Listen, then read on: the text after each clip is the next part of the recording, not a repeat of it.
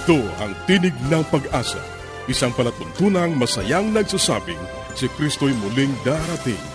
Tiyak na darating at malapit nang dumating. Kaya't kaibigan, pumadakang siya'y sa lubungin.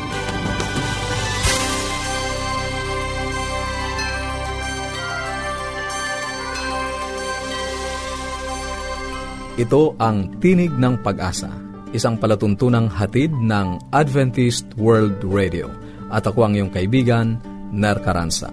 Sa lahat ng aming mga tagapakinig sa iba't ibang dako na naaabot ng ating palatuntunan, ang ating mga kababayan sa ibang bansa na patuloy na sumusubaybay, maligayang pakikinig sa inyong lahat at dalangin namin ang pag-iingat ng ating Panginoong Diyos ay patuloy ninyong maranasan sampu ng inyong mga mahal sa buhay sa ating mga kaibigan na patuloy na nagpapadala ng mensahe, nagte-text at humihingi ng mga aklat at aralin sa Biblia, may ilan na hindi namin mapadalhan sapagkat hindi kompleto ang inyong address.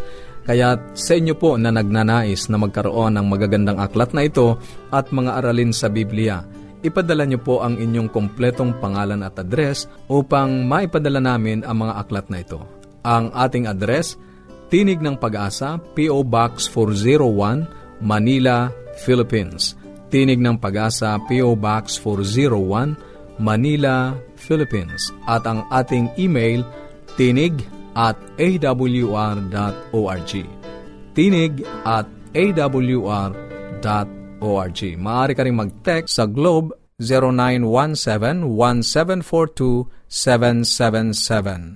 0917-1742-777 at sa Smart 0968-8536-607 0968-8536-607 Maaari ka rin magpadala ng mensahe sa ating Facebook page facebook.com slash awr Luzon, Philippines facebook.com slash awr Luzon, Philippines. Ang ating mga pag-uusapan ngayon, sa buhay pamilya, ang epektibong paghingi ng tawad.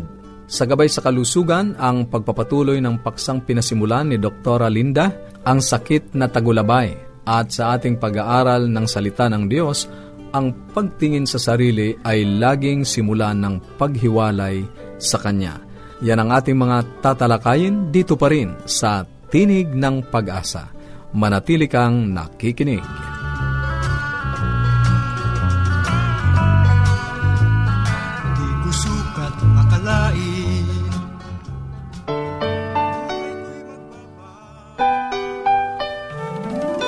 Tayong mga Pinoy, mataas ang pagpapahalaga sa pamilya. Walang hindi gagawin. Lahat kakayanin. Kahit buhay, itataya natin. Kahit anong hirap, kahit anong bigat wala yan basta't para sa pamilya. Ano nga ba ang paraan ng epektibong paghingi ng tawad? Ang bawat isa ay kailangang matutunan ang paghingi ng tawad. Sa isang simpleng dahilan, lahat tayo ay makasalanan at lahat tayo ay nagkukulang at nagkakasala. Hindi man natin sinasadya, nakakasakit tayo at ang malungkot ayon pang mga malalapit sa atin, mga taong mahalaga sa atin, mga taong mahal sa atin, ang ating asawa o kaya ang ating mga magulang o mga anak. Sa paghingi natin ng tawad, umaasa tayo na ang taong nagawa natin ng pagkakamali ay patatawarin tayo. Mas mapapadali ito kung kasama sa paghingi mo ng patawad ay ang salitang pagpapahiwatig ng tunay na pagsisisi at pagnanais na magbago. Sabi nga ng isang asawang babae, hindi ko gustong makarinig lang ng salita. Gusto kong makakita ng pagbabago. Kung mangangako lang sana siya ng pagbabago, lagi naman akong handang magpatawad. Ang lahat ng tunay na pagsisisi ay nagpapasimula sa puso. Ang desisyong magbago ay nagpapakita na hindi ka na gumagawa ng mga dahilan o binabaliwala mo lang ang iyong mga asal. Sa halip dapat ay inaako mo ang responsibilidad sa iyong ikinilos. Tulad nga ng sinasabi sa Ezekiel 18.31, Inyong iwaksi ang lahat ninyong pagsalangsang, at ako'y magbagong loob at magbagong diwa. Kaibigan, dapat iwanan mo ang mga makasalanang gawi at harapin at magdesisyon sa pagbabago ng isip at puso. Ngunit Diyos lamang ang makapagbibigay nito sa atin. Pwede nating baguhin ang ating ugali, ang ating pagkatao, kung isusuko mo sa Kanya ang buong buhay mo. Ang epektibong paghingi ng kapatawaran ay nangangailangan ng kagustuhang mabago ang sarili. Ang unang hakbang ay tanggapin ang pagkakamali, maging pagkakamali sa Diyos o pagkakamali o kasalanan sa iyong asawa. At ang pangalawa ay pagpapasyang iwanan ito o huwag nang gagawing muli. Maliwanag ito sa Kawikaan 28.13. Siyang nagtatakip ng kanyang mga pagsalangsang ay hindi giginhawa. Ngunit ang nagpapahayag at nagiiwan ng mga iyon ay magtatamo ng kaawaan. Ano ang sinasabi ng Biblia? Ang nagtatakip o nagdadahilan o hindi inaamin ang kanyang kasalanan ay hindi giginhawa. Ngunit ang nagpapahayag o kanyang inaako ang kanyang nagawang kasalanan. Ngunit hindi lamang natatapos sa pag-ako o sa pagpapahayag o pag-amin sa iyong nagawang kasalanan. Ang kasunod na bahagi ay at nag-iiwan ng mga iyon ay magtatamo ng kaawaan o kapatawaran sa pagtatapat mo ng iyong kasalanan ay maaaring hindi laging maganda ang resulta. Subalit sa ating pag-ako ng pagkakasala at panukalang itigil na ito, ang kapatawaran ay nagiging madali at posible. Isang asawang babae ang sobrang negatibo sa kanyang asawang lalaki. Lahat ng sabihin ng lalaki ay kontra ng babae. Sa kanilang pagpapayong dinaluhan, natuklasan ng counselor na lahat ng nakikita o naririnig ng babae ay dalawa lang ang kahulugan, mabuti o masama, tama o mali. Kaya, kapag hindi siya sangayon sa ideya ng asawang lalaki, hindi lang iyon simpleng pagkakaiba ng opinyon, kundi iniisip niyang ito ay mali o kaya ay tama. Matagal bago natutunan ng babae na humingi ng patawad sa kanyang negatibong pakikitungo sa lalaki at nagpa siyang magbago. Sa bandang huli, natutunan ng babaeng magsabi sa lalaki, Maganda ang opinyon na yan. Natutuwa ako sa sinabi mo. Natutunan niyang ibahagi ang kanyang iniisip bilang kanyang pananaw kaysa dogma. Natuto siyang magsabing ang aking pananaw sa bagay na yan ay ganito. Kaibigan, ang pagtanggap sa pagkakamali at ang epektibong paghingi ng patawad ay maaaring magligtas sa panganib na maaaring masira ang pagsasama ng mag-asawa.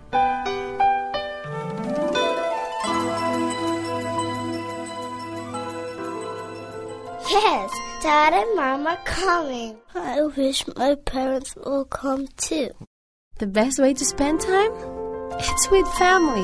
Adventists care. Patuloy kang nakikinig sa Tinig ng Pag-asa kung mayroon ka mga katanungan o anuman ang nais mong iparating sa amin o kung nais mong magkaroon ng libreng aklat na aming ipinamimigay, sumulat ka lamang sa Tinig ng Pag-asa, P.O. Box 401, Manila, Philippines. Tinig ng Pag-asa, P.O. Box 401, Manila, Philippines. O mag-email sa tinig at awr.org. Tinig at awr.org. Maaari ka rin mag-text sa Globe 0917-1742-777. 0917-1742-777. At sa Smart, 0968-8536-607. 0968-8536-607. Susunod, ang gabay sa kalusugan.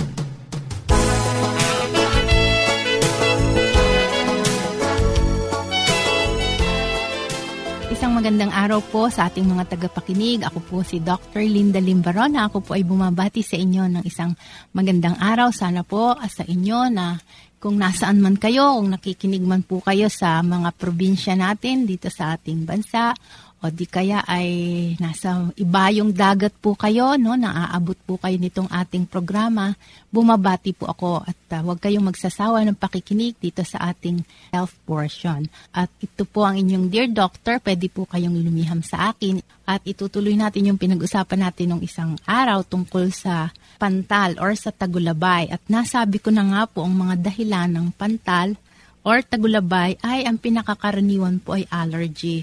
At unang-una na nga po dito ang mga pagkain. Ang pagkain na malalansa, no, yung mga pagkain dagat. Kung kumakain po kayo ng mga seafoods, yung mga alimango, alimasag, hipon, madalas po yung squid, yun po ang karaniwang dahilan or pusit. Ngayon, pwede rin po naman yung mga tuyo at daing o kaya bagoong, alamang, patis, makaka-allergy din po yan. Pwede rin po yung mga dairy products like milk or eggs, peanuts, no? Isang karaniwan din po yan. Ngayon, usually related po yan sa oras, sa timing. Pag kinain within 24 hours ay nagkakaroon ng pagpantal or minsan nga isang oras, dalawang oras lamang ay magkakaroon na ng pantal. At merong iba na hindi lang sa mga ganyang pagkain, kundi sa mga preservatives. Kaya po pag meron akong pasyente na nagpapantal ay sinasabi ko na pong iwasan na muna yung mga pagkaing may preservatives or may mga artificial na halo kagaya ng mga instant po nating mga pagkain or yung mga processed food kagaya ng tosino or longganisa, no? Hotdog, marami pong mga preservative yan at mga additives. Ngayon, nabanggit ko rin po na ang gamot, pwede rin po, ano? Madalas po may pupunta sa akin sa clinic, magpapa-check up na may pantal. Wala naman daw po siyang kinain, wala din naman pong nagbago sa kanyang ginagawa. Ngunit sa pagtatanong ko po, natatagpuan ko na sila pala ay nagkaroon ng sakit ng ulo o kaya ay nagkaroon ng LBM or diarrhea, nasira ang kanilang tiyan, uminom ng gamot. O di kaya ay nagkaroon ng urinary tract infection, ano? nagkaroon po ng balisawsaw, uminom din ng gamot nanakit ang ulo, uminom ng gamot sa headache, pwede po yan makakos ng allergy ang mga gamot na yan.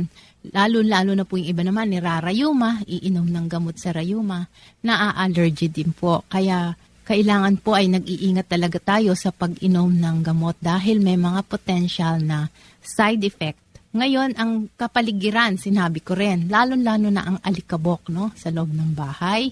Yung mga alikabok, kunwari, naglinis ng bahay, nag tanggal ng gamit sa stockroom, pwede na rin po yan makakos ng allergy. O di kaya naman po ay may construction sa tabi ng bahay o kayo mismo nag-construction, may mga simento or yung mga pintura, pwede rin pong makakos ng allergy.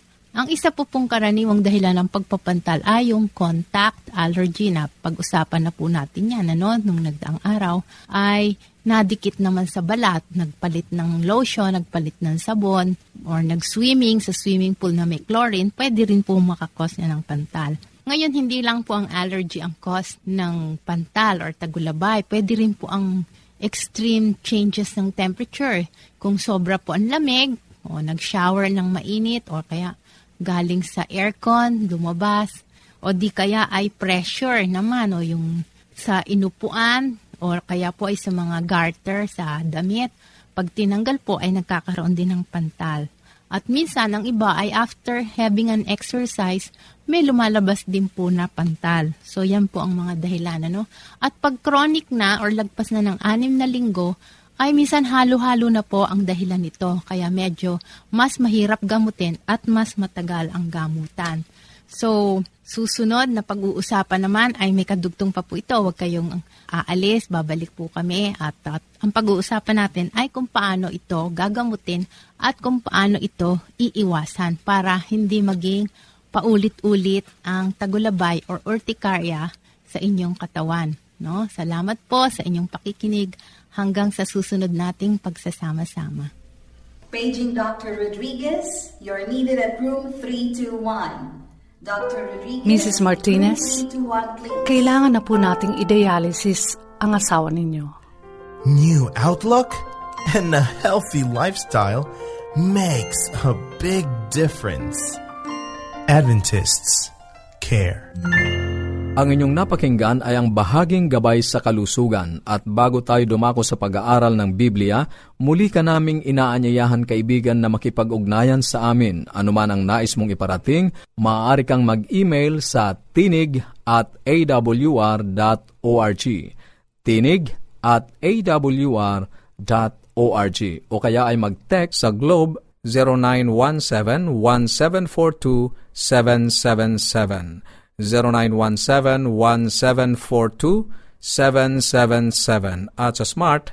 0968-8536-607 0968-8536-607 o kaya ay magpadala ka ng mensahe sa ating Facebook page facebook.com slash awr Luzon, Philippines. Facebook.com slash awr Luzon, Philippines Dadako na tayo sa pag-aaral ng Biblia. Kumusta ka kaibigan?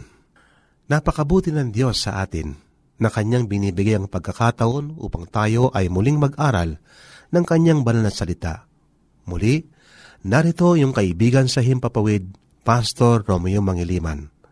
Kaibigan, tayo ay muling mag-aaral ng salita ng ating Panginoon sa magitan ng mga sulat sa salaysay ni Dr. Martin Luther. Dadako tayo sa ating pag-aaral sa Salaysay ika-74.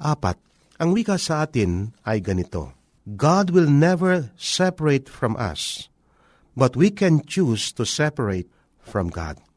Ang Diyos ay hindi kailanman hihiwalay sa atin. Ngunit mapipili nating humiwalay sa Diyos. Ang Diyos kailanman ay hindi nakikipagdiborsyo o nakikipaghiwalay sa atin pinahintulutan niya tayong makipagdiborsyo na ito ay isang batas sa mga bansang may divorce. Kasandaling ang kabiyak natin sa buhay ay hindi naging tapat sa sumpaan ng kasalan. Ngunit kahit na ang kanyang bayan ay hindi tapat sa kanya, kahit na siya ay paulit-ulit na nagtataksil sa kanya, hindi niya kailanman ginagamit ang gayong karapatan ang pagkasira ng relasyon ng tao at ng Diyos ay laging nagsisimula sa tao at hindi kailanman sa Diyos. Ang pangako ng Diyos sa tao ay lagi ng sa anumang paraan ay hindi kita iwan o pawabayaan man itong pangako ng ating Panginoon sa aklat ng mga Hebreo Kapitulo 13, versikulo 5. Sa kasaysayan ng bansang Israel, ay nakakita tayo ng halos walang hangganang pagkakataon para iwan ng Diyos ang kanyang bayan. Muli at muli siyang nagtataksil sa kanya. Hindi lamang nila sinusuway ang mga kautusang ipinahayag sa Sinai at isinulat ng sariling kamay ng Diyos, kundi nakisama rin sila sa pagsamba sa ibang mga Diyos-Diyosan. Nililimot ang nag-iisang tunay na Diyos at naglabas sa kanila sa lupain ng Hibto tungo sa lupang pangako. Ang tala sa matandang tipan ng kanilang kasaysayan ay paulit-ulit na isinasaad ang kalupitan at paghihimagsik ng mga hari at ng mga tao. Muli binabanggit sa Desire of Ages, page 28, ay sinabi ng ganito, Mula sa panahon ng kanilang pagpasok sa lupa ng kanaan, ay lumayo na sila sa mga kautusan ng Diyos at sumunod sa mga daan na mga taong hindi naniniwala sa Diyos. Ang pagsugo sa kanila ng Diyos, ang mga babala, sa pamamagitan ng mga propeta ay walang kabuluhan. Walang kabuluhan ang kanilang pagdurusa sa pag-aapi ng mga pagano. Ang bawat pagabago ay sinundan ng lalong malalim na pagtalikod. Sa panahon ni Kristo, ang kasalanan ay naging isang agham ang bisyo ay itinalaga na bahagi ng relihiyon. Ang paghihimagsik ay nag-ugat na ng malalim sa puso at ang pagkapuot ng tao laban sa langit ay lalong naging marahas. Ayon sa Desara Pages, page 37. Nagalak ang Diablo sa kanyang ginawa, na sa wakas ang pagipigil ng Diyos ay matatapos na at ang sangkatauhan ay wawasakin. Ngunit ang Diyos ay may higit na mabuting panukala sa iyo kaibigan at gayon din sa akin. Sa halip na pagwasak ay nagsugo siya ng isang tagapagligtas.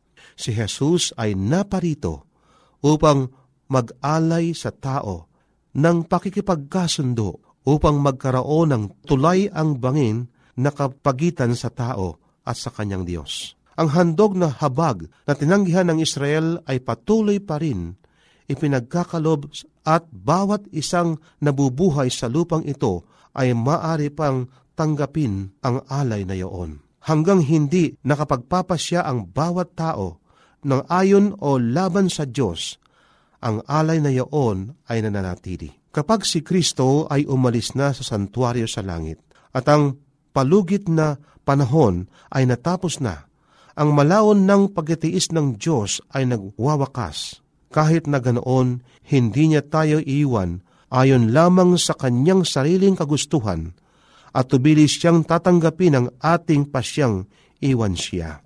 The Great Controversy, page 614. Nabahala ka na ba kailanman na lubha kang nagtatagal na mahatuhan ang mga araling itinuturo niya sa iyo? Naidalangin mo na ba sa Diyos na huwag mo siyang pabayaan? Sapagkat tayo hindi pinapabayaan ng Diyos. Nakatitiyak kang hindi niya gagawin yun. Marahil, ang higit na mabuting dalangin ay ito, O Diyos, tulugan mo po akong huwag magpabaya sa iyo. Kapag tungkol sa kaloob ng kaligtasan at ng ating relasyon sa Kanya. Tanging ang ating kapasyahan ang makapipigil sa atin na lumapit sa Kanyang presensya at tanggapin ang gusto niyang ipagkaloob. Sino ang makapaghihiwalay sa atin sa pag-ibig ni Kristo? Ito ang tanong na itinanong ni Apostol Pablo. Ito'y tanong hindi lamang sa kanyang sarili kundi pa naman sa bawat sa atin. Kaya sabi, ang kahirapan ba o ang kapighatian o ang pag-uusig o ang kagutom o ang kahubaran o panganib o ang tabak? Hindi. Kundi sa lahat ng mga bagay na ito, tayo'y higit pa sa mga mananagumpay sa pamamagitan niya na umibig sa atin. Kaibigan, kung nasa puso natin ang pag-ibig ng ating Panginoon, ano man ang pagsubok sa ating buhay, maging tayo ay nawala ng trabaho. Batid ng Diyos na tayo ay marupok. Subalit ang Diyos kung ating siyang pakikinggan at ating ibabalin ang ating pansin sa Kanya, tanggapin natin, yakapin natin ang Kanyang alok kaibigan na walang bayad na kaligtasan, anuman ang suliranin na ating maranasan, ang Diyos ay nakahandang magbigay ng solusyon. Ang kailangan lang kaibigan na katulad ng sinabi ng ating Panginoon San Mateo 6.33, Datapwat hanapin muna ninyo ang aking kaharian at ang aking katuwiran at lahat ng bagay ay idaragdag ng ating Panginoon. Napakabuti ng ating Diyos kaibigan. Ito ang kanyang pangako sa atin. Bakit hindi tayo lumapit sa Kanya? Tanggapin natin ang kanyang kaloob na walang bayad. Si Kristo'y namatay sa krus siya ay nagbibigay sa atin ng isang buhay na walang gan. Sa lugar na tayo ang mamatay sa krus, ang ating Panginoon ang namatay sa krus. Kaibigan, ginawang lahat ng ating Panginoon. Ang kailangan lang, tanggapin mo siya na iyong tagapagligtas. Tayo'y manalangin. Mapagpala at dakila po naming Diyos. Napakabuti po niyo sa amin. Inyo pong pinagkakalob sa amin ang isang pag-asa hindi maaring maghiwalay sa amin anumang kahirapan sa buhay, sapagkat kayo po ang gumagawa para sa amin. Panginoon, pagpalain po ang aking kaibigan sa unang bahagi ng aming paglilingkod sa araw na ito sa aming paghahanap buhay. Nawain niyo pong bantayan sa magitan ng mga piling anghel ang aking kaibigan at ang kanyang pamilya. Salamat po sa inyong patnubay sa pangalan po ng aming Panginoon Hesus. Amen. Halina at awitin, tahanan sa. Inihanda ni Jesus,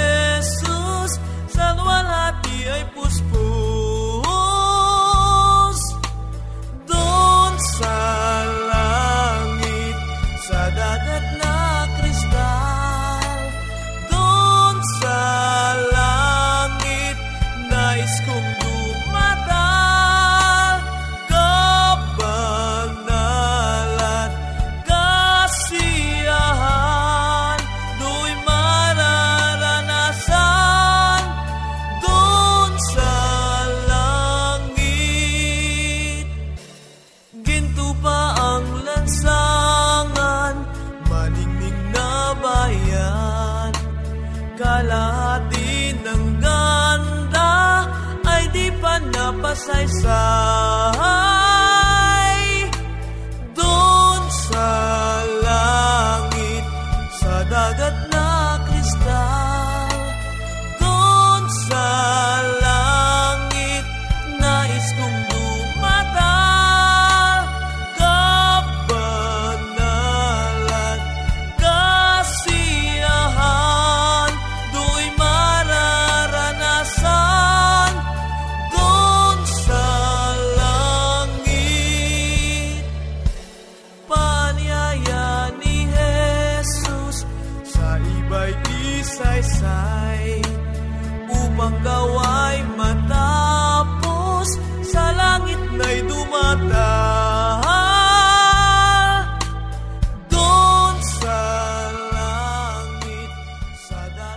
Maraming salamat sa iyong pakikinig. Sana'y nakinabang ka sa ating mga pag-aaral. Muli ka naming inaanyayahan na makipag-ugnayan sa amin sa anumang katanungang nais mong iparating, gayon din kung nagnanais kang magkaroon ng mga libreng aklat at mga aralin sa Biblia. Sumulat ka lamang sa Tinig ng Pag-asa, P.O. Box 401, Manila, Philippines. Tinig ng Pag-asa, P.O. Box 401, Manila, Philippines. Maaari ka ring mag-email sa tinig at awr.org. Tinig at awr.org. O magpadala ng mensahe sa ating Facebook account, facebook.com slash awr Luzon, Philippines. facebook.com slash awr Luzon, Philippines. Maaari ka ring mag-text sa Globe 0917-1742-777. 0917-1742-777 at sa Smart 0968-8536-607 0968-8536-607 At upang ma-download ang mga hindi napakinggang programa, magtungo lamang sa ating website www.awr.org www.awr.org Sa mga kababayan nating nasa Estados Unidos, maaari nyo na ring mapakinggan sa inyong mga cellphone ang ating programa. Idaya lamang ang 712-432-9975. 712-432-9975. Ito pong muli ang iyong kaibigan, Narcaranza, pansamantalang nagpapaalam. Sa Roma 15.13, pagpalain kanawa ng Diyos ng pag-asa, ng buong kagalakan at kapayapaan.